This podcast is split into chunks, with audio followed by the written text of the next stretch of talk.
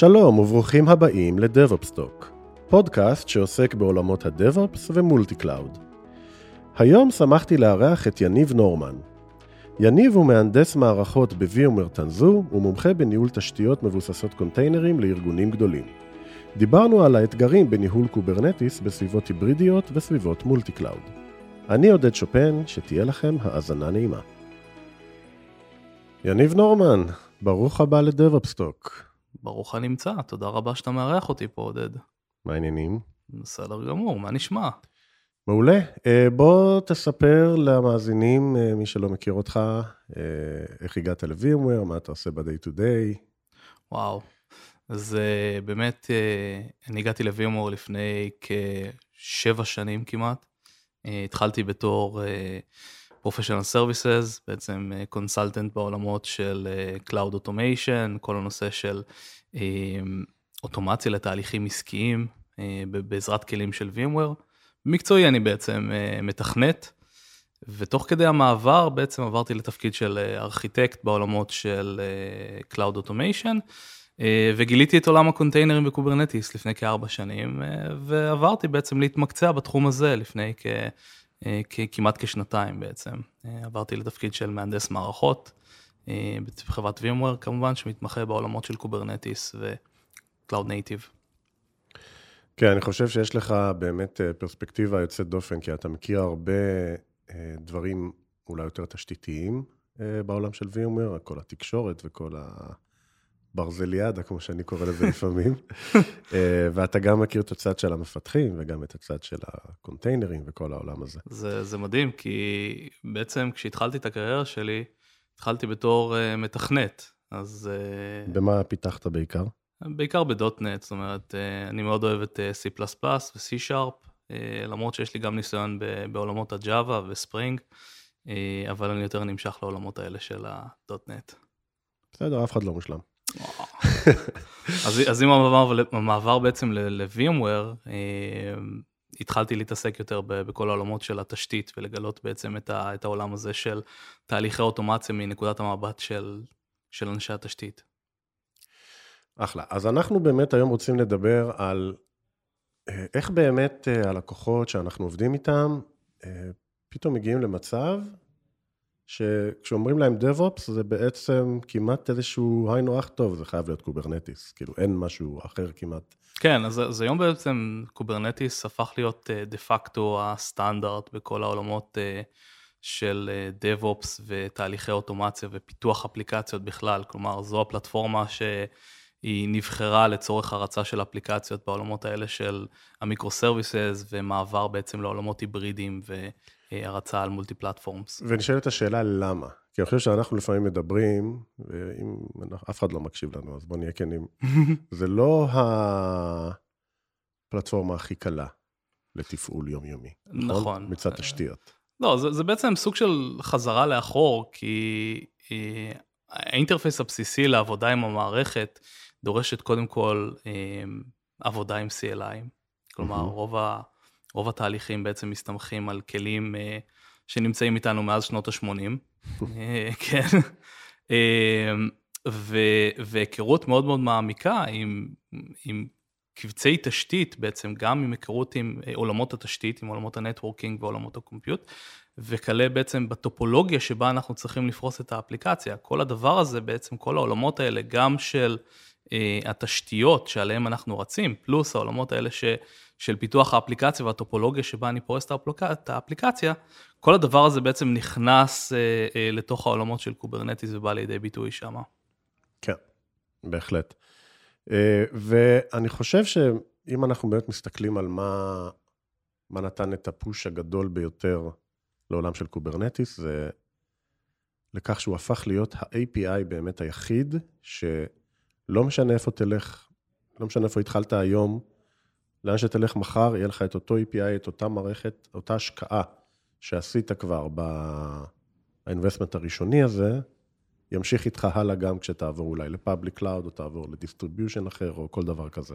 אז, אז לחלוטין, בעצם מה ש Kubernetes נתן לנו, זה את היכולת לקחת את הקוד של האפליקציה שלנו ולהריץ אותו בעצם על כל פלטפורמה אה, שהיא.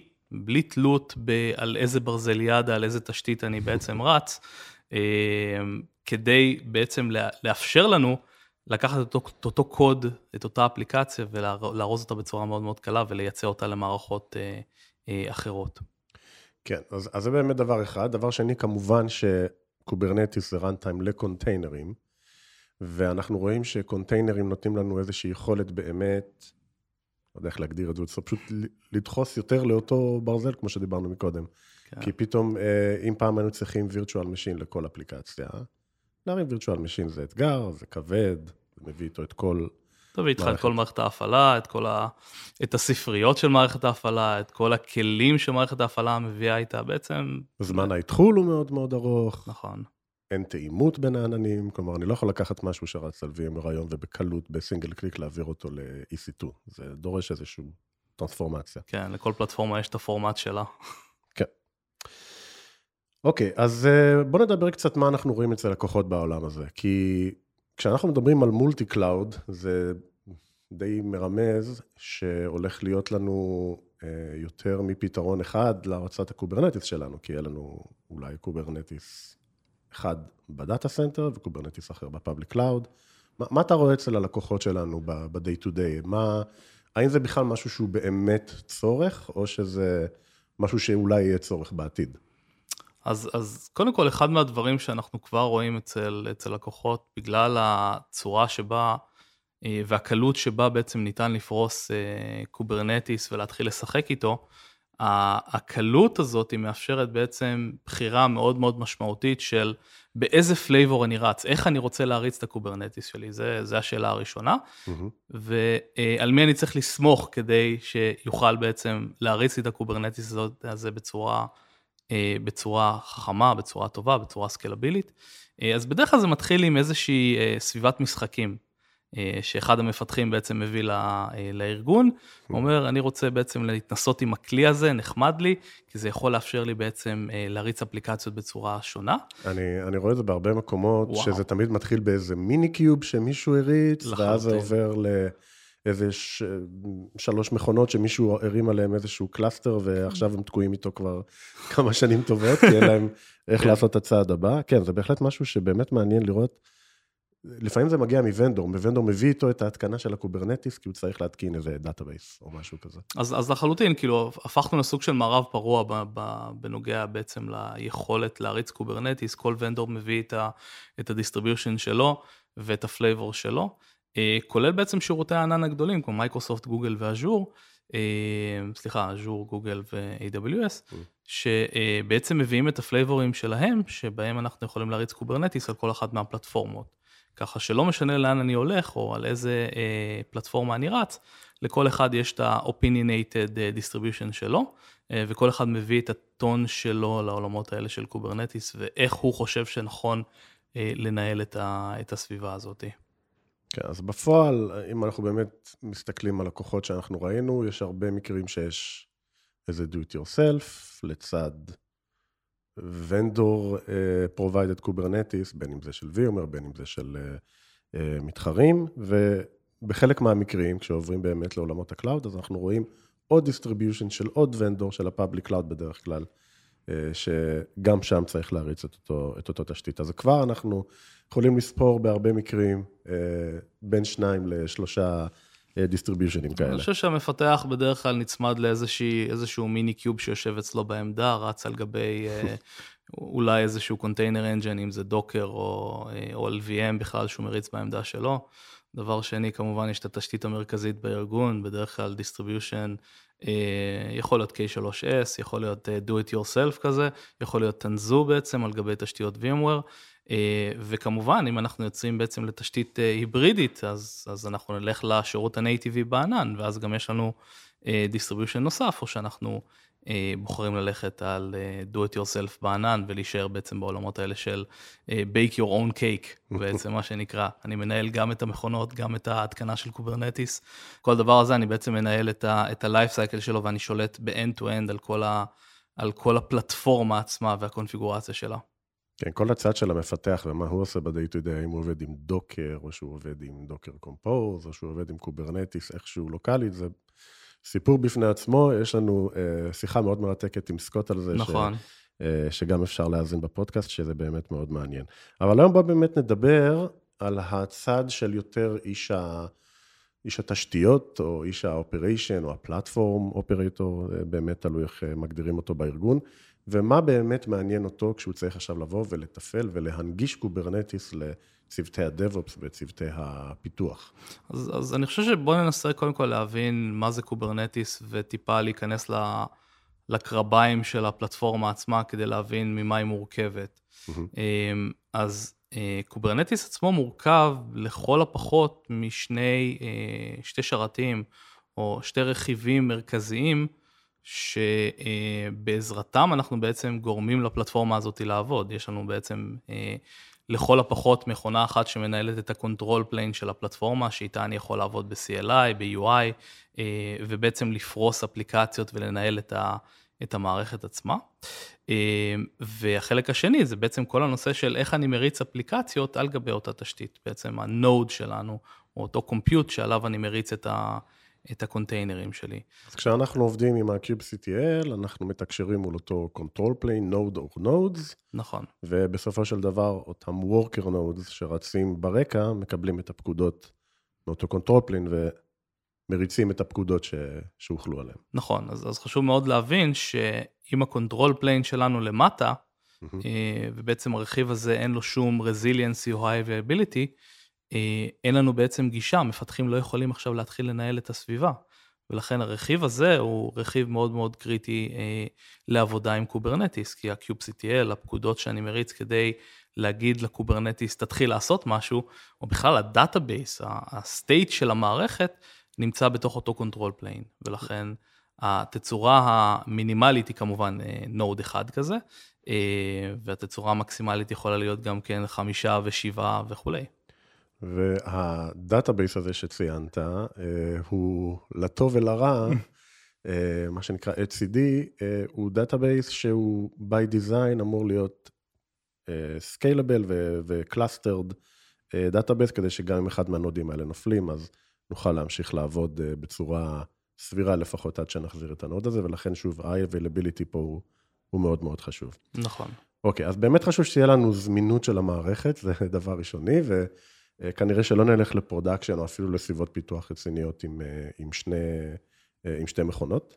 כן. ונצטרך יותר. יש אפילו קונפיגורציות קטנות יותר, כמו Minikube K3S, שמריצות את כל הדבר הזה על מכונה אחת, מה שבעצם יוצר distribution עוד יותר קטן מבחינת ה footprint שלו, mm-hmm. אבל מסבך אותנו מבחינת ה-availability ו-resiliency של הפלטפורמה עצמה. או אפילו פתרונות כמו kind, שזה Kubernetes in Docker, שזה רץ כקונטיינר אחד. שתי, שתי קונטיינרים או קונטיינר אחד שרץ לנו בעצם על, ה, על המכונה שלנו לחלוטין. כן. אוקיי, אז זה בהחלט דבר אחד, לדאוג לזמינות של המערכת. אה, איזה עוד דברים אנחנו יכולים אה, לחשוב עליהם שחשובים מנקודת מבט של ה platform operator שלנו? אז, אז קודם כל אנחנו רוצים לקבל איזשהו observability או בכלל visibility ל... מה קורה לי בתוך העולם הזה של ה Kubernetes. Mm-hmm. לפעמים מבחינת אה, נקודת המבט של, של אנשי operations, אנחנו רואים שה Kubernetes אה, הוא סוג של קופסה שחורה. זה חור שחור שאף אחד לא רוצה להיכנס אליו, אף אחד לא רוצה להבין מה, מה רץ בפנים, ובלי הידיעה מה רץ בפנים, או מה אנשי הפיתוח, או אנשי ה DevOps עושים בפנים, אנחנו לא יכולים א', לנהל את הדבר הזה ולדאוג כמובן לזמינות של האפליקציות. ודבר שני, אנחנו לא יכולים לדאוג שהדבר הזה אה, יעבוד ב production בצורה סבירה, שאנחנו נוכל לתמוך כאנשי אה, אופריישנס, גם בזמינות האפליקטיבית, גם בתשתית הנטוורקית, כדי לאבטח את האפליקציות האלה, ולוודא שהמערב הפרוע הזה לא גורם לצרות או חשיפות מיותרות גם של מידע, וגם בעצם את המערכות הקריטיות האחרות שיש לנו בארגון, בגלל באגים אפליקטיביים או בגלל אה, או בגלל בעיות אה, בפלטפורמה עצמה מבחינת ההגדרה שלה. כן, בסופו של דבר אתה יורה פקודות דרך איזשהו CLI, הכל קורה אסינכרונית, ואם אתה לא רואה באמת מה קורה בפועל במערכת, אתה באמת, אה, אתה יכול להיות אבוד בצורה מאוד מאוד מהירה במערכת הזו, אם אין איזשהו observability כמו, שתקן, כמו שצריך. לחלוטין, גם הנושא בכלל של איך אני נותן הרשאות לאנשים ספציפיים בארגון, mm.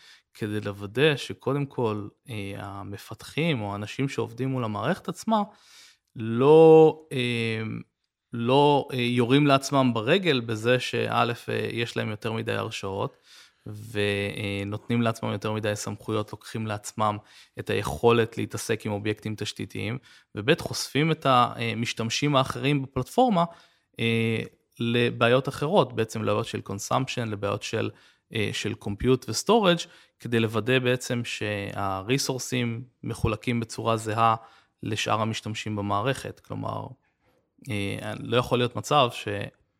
אותה פלטפורמה שנועדה בסופו של דבר להרבה צוותים בארגון, אה, תילקח ותינתן לקבוצה מסוימת של מפתחים, או בכלל קבוצת אפליקציות, שיחליטו שכל האפליקציה שלי צריכה את כל ה cluster. אה, אז אנחנו צריכים לדאוג שמצד אחד, יהיה לנו את האפשרות להגדיר כמה משאבים אה, רשאים בעצם האפליקציות לצרוך מתוך הפלטפורמה הזאת. ודבר שני, איזה הרשאות יש לנו למשתמשים אה, באותה פלטפורמה, כדי לוודא שהם לא חורגים מהסמכות ודורסים משתמשים אחרים אה, בתוך ה cluster, בתוך הפלטפורמה. כן, זה דבר מאוד חשוב, כי, כי ה admin הוא מלך ב Kubernetes. אתה נותן לו את הרשאה של, אה, של admin, הוא יכול למחוק את כל המערכת בפקודה אחת, כאילו, את כל ה deploymentים, את כל, ה, את כל הדברים שרצים שם בצורה באמת חסרת אחריות אפילו. נכון. אז Role Based Access Control הוא, הוא ממש קריטי. נכון. מעבר לזה, יש את כל העניין של, אה, גם כשיש לך הרשאות, מה בכלל מותר לך לעשות באופן כללי, זה כל מה שנקרא Security Policy, או, או באמת אה, איזה דברים אני רוצה להרשות למשתמשים, אפילו אם הם, יש להם הרשאות להריץ אפליקציה, איזה סוג של אפליקציה, איזה סוג של containerים. אז אחד, מה, one, אחד מה, אה, מהדברים שאנחנו בעצם נתקלים בהם ביום-יום, כשאנחנו מסתובבים אצל הלקוחות שלנו, אה, וסביבות שאנחנו, סביבות Kubernetes שאנחנו בעצם רואים, זה שאחת מהפגיעויות הכי רציניות אה, שקורות, זה הרצה של אפליקציות, קודם כל כ-root user, mm-hmm. או עם privilege mode, שמאפשר בעצם חשיפה מאוד מרכזית של תהליכים שיש להם יותר מדי הרשאות ברמת ה Kubernetes, כדי אה, לחשוף את הארגון שלנו להרצה של אה, פקודות מול ה-Backend.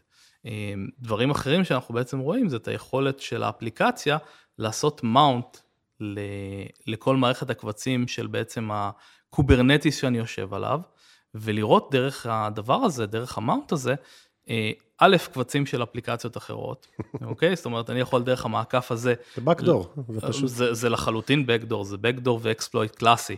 אה, אז דרך הדבר הזה אני יכול לראות את, ה, את שאר האפליקציות בארגון, אני יכול לגשת למערכות שה Kubernetes יכול לגשת אליהן כ, כפלטפורמה כללית, אה, ובעצם לקבל הרשאות אה, שלא יהיו אמורות להיות לי. בהחלט.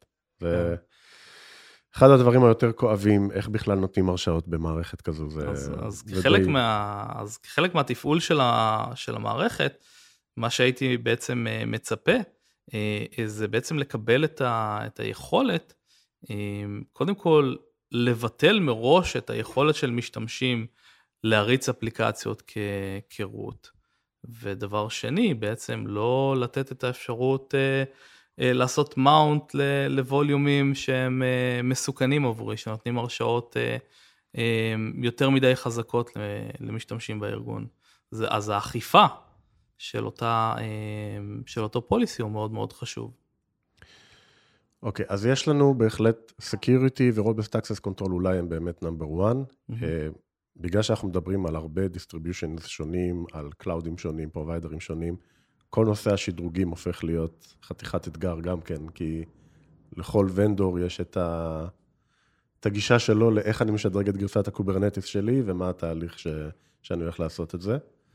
אז מבחינת ה Kubernetes עצמו, מה, ש, מה שקורה זה שיש לנו בעצם release חדש של Kubernetes vanilla מה upstream, שמגיע כל שלושה עד שישה חודשים. Mm-hmm. מה שאומר שבעצם הדחיפות של השדרוגים והשינויים שאני צריך לעשות בפלטפורמה, אה, נהיו דחופים. זאת אומרת, אם אני רגע שנייה מחזיר אותנו אחורה במסע לעבר, מערכת הפעלה שהיא מסוג Windows, אה, היינו משדרגים אותה פעם בשלוש-ארבע שנים. אה, אם זה VMware או vSphere ברמת ה data center, גם, אותו דבר, שנתיים, שלוש, היינו יכולים להחזיק על אותה גרסה. אה, פה בעצם בעולמות של ה Kubernetes, בגלל הדחיפות של השדרוגים, של ה open source בכלל, כל זה- הדברים זה- שרצים גם על ה Kubernetes בסוף, כל ה- העולם הש- הזה. כל, כל הנושא הזה של אה, ניהול שינויים בסביבה שהיא דינמית ומריצה containerים אה, ו serviceים שונים, הפכה מהפכה. כל הדבר הזה עובר להיות אה, בין שלושה לשישה חודשים גג, לפני שאתה יוצא ממטריצה של תמיכה ולא מקבל יותר עדכוני אבטחה. אז, אז הנושא הזה פתאום הפך להיות קריטי. הצורה שבה אנחנו אה, משדרגים או בעצם משנים את הפלטפורמה היא מאוד מאוד חשובה.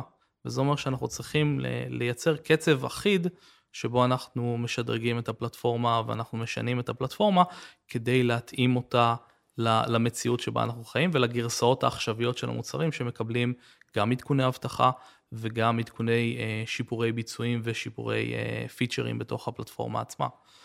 אה, אז הדבר הזה הוא בעצם תהליך שאנחנו רואים אותו קורה בשטח כמשהו שהוא מאוד מאוד כואב, כאיזשהו pain point מאוד מאוד מרכזי.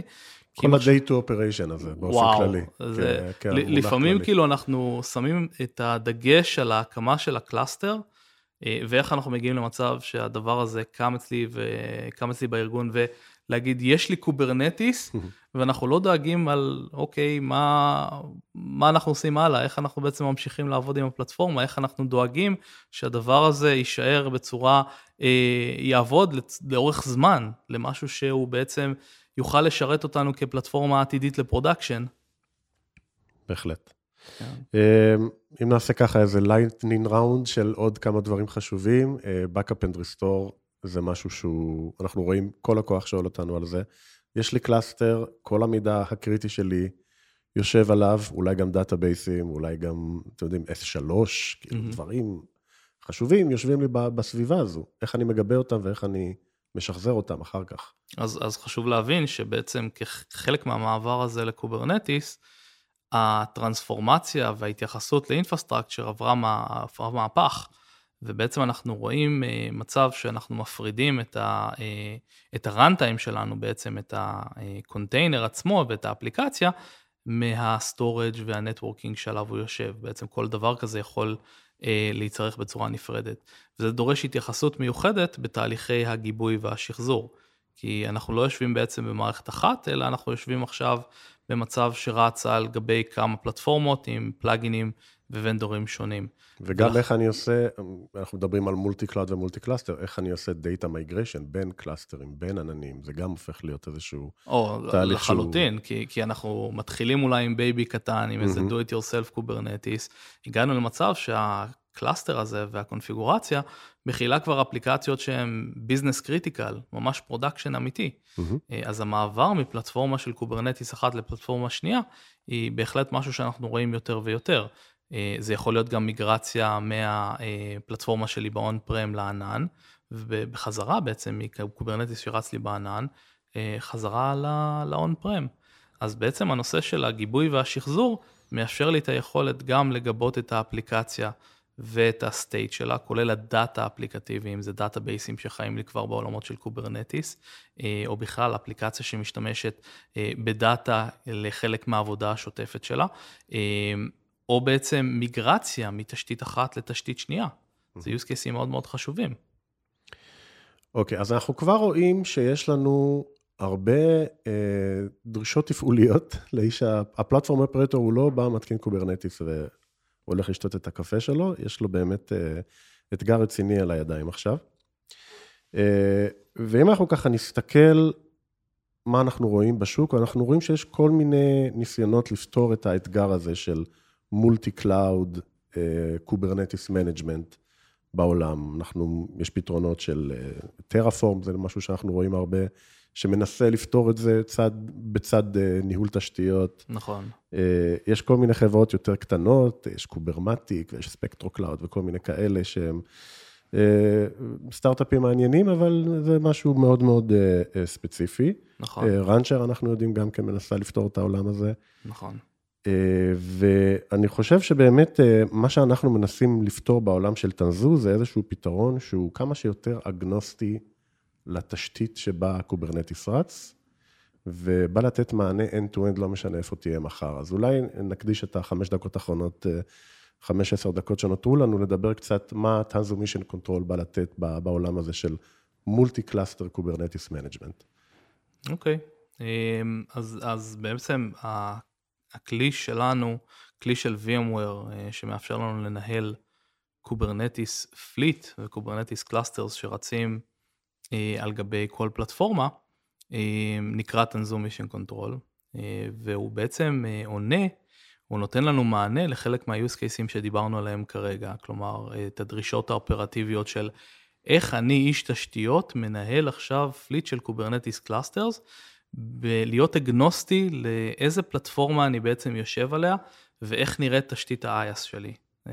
כי בסופו של דבר, אה, כשאני מנהל תשתית Kubernetes, אני רוצה לנהל תשתית Kubernetes, אני רוצה להתמקד במה שחשוב אה, מבחינה אפליקטיבית, ואיך הפלטפורמה האפליקטיבית שלי רצה מעבר לברזליאדה. בסופו של דבר, Kubernetes הוא ה-IaaS החדש, והוא ה-API שאיתו אני מתקשר, אז תיאורטית, וגם בפועל mm. אנחנו רואים, זה לא ממש משנה איפה הוא רץ, כל עוד ה-API שלו הוא conformant והוא תקין והוא aligned ל... נכון, אז אנחנו רוצים לוודא שהקלאסטרים שלנו בעצם, אה, א', הם תקינים, נמצאים ב state אה, תקין להרצה של production. אין עליהם, קודם כל, יותר מדי עמוסים מבחינת... compute או מבחינת uh, כמות המשתמשים שרצים עליהם, אז אנחנו רוצים לקבל במבט על את היכולת לראות uh, כמה עמוסים הקלאסטרים שלנו, ואנחנו רוצים לוודא שהם גם secured enough, כלומר, uh, גם מבחינת הקונפיגורציה שלהם, והם לא מכילים vulnerabilities שבעצם דואגים שהפלטפורמה שלי תהיה בעצם מותאמת להרצה של אפליקציות ומאובטחת מבחינת הקונפיגורציה שלה. זה נושא שהוא מאוד מאוד חשוב. אז אנחנו רוצים בלחיצת כפתור להריץ את, ה, את אותן בדיקות.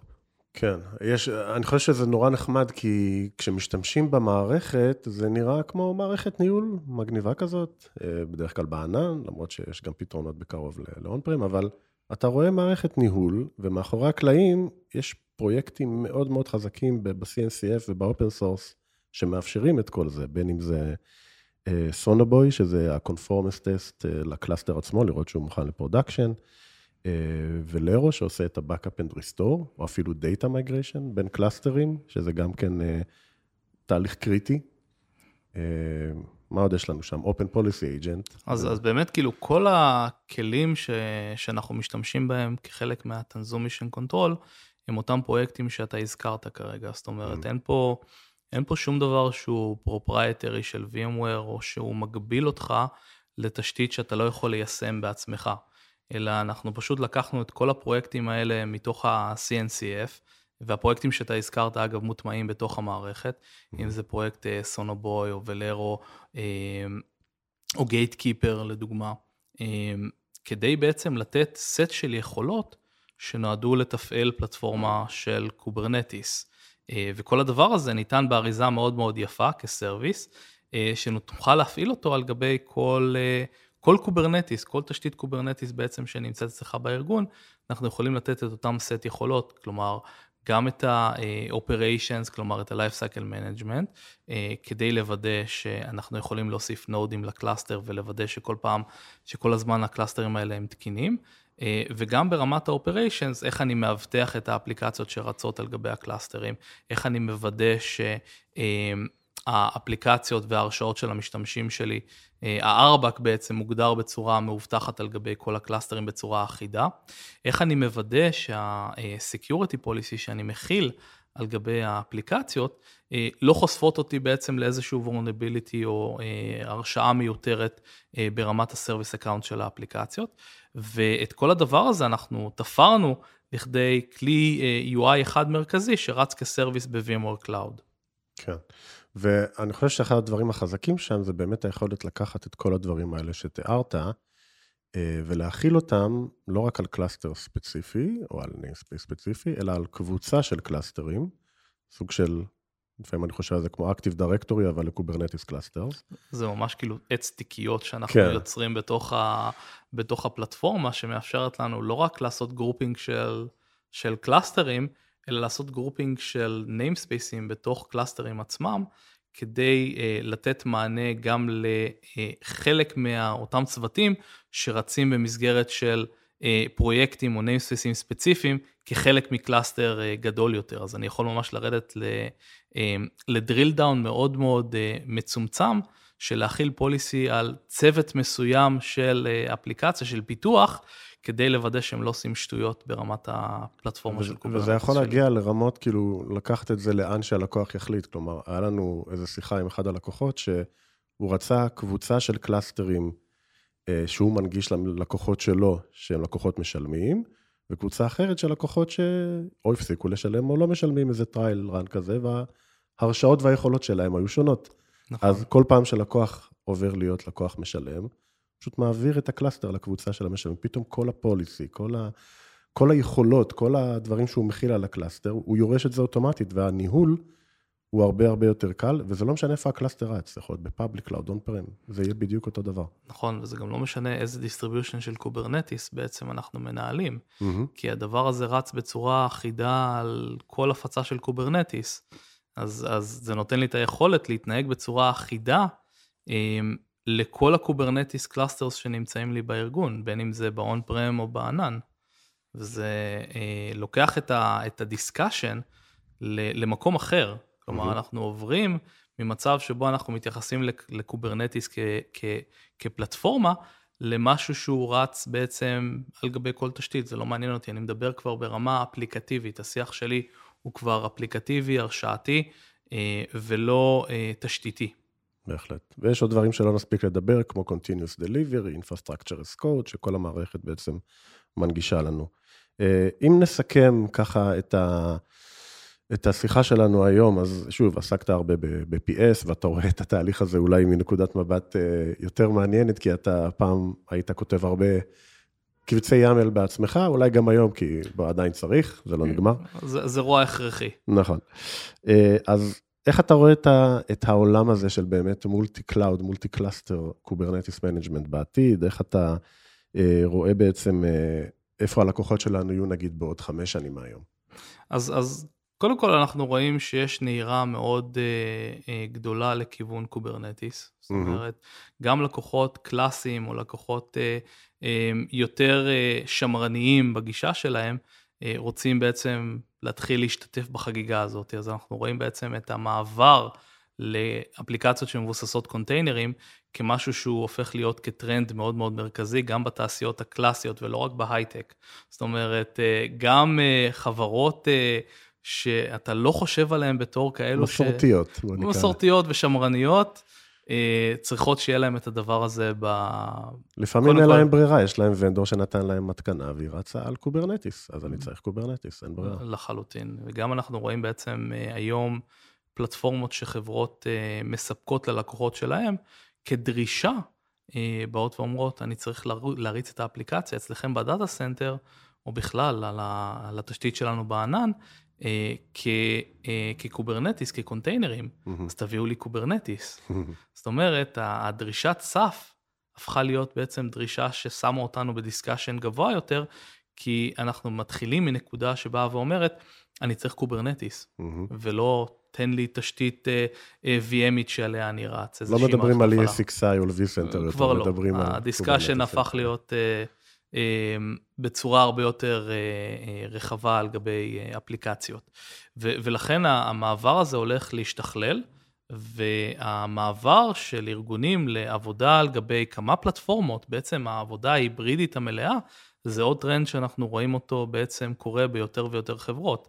זאת אומרת, אני לא יכול להסתמך יותר על, על התשתית שנמצאת אצלי ב data center, כי אני רוצה לגדול, mm-hmm. ואני לא יכול להסתמך על ונדור מסוים בענן, כי אני לא רוצה להיות נעול אליו ספציפית, אה, ולהשתמש בכלים ובשיטות שלו. אז אנחנו בעצם רואים מעבר לתשתית שהיא אגנוסטית לאיזה פלטפורמה אני בעצם מנהל. וזה לדעתי טרנד שהולך להתחזק, אה, ככל שאנחנו נראה בעצם גם אה, מעבר לענן, וגם קפיצה מתשתית של גוגל למשל, ל-AWS, בחזרה ל-on prem, כלומר ההיברידיות הזאת והיכולת לדלג מתשתית לתשתית, היא משמעותית, ו Kubernetes ובכלל Transmission Control הוא enabler מאוד גדול בטרנד הזה. אני חושב שזו נקודה מצוינת לסיים בה את הדיון. אה, אז יניב נורמן, תודה רבה שהתארחת ב DevOps Talk. תודה רבה שאירחתם אותי.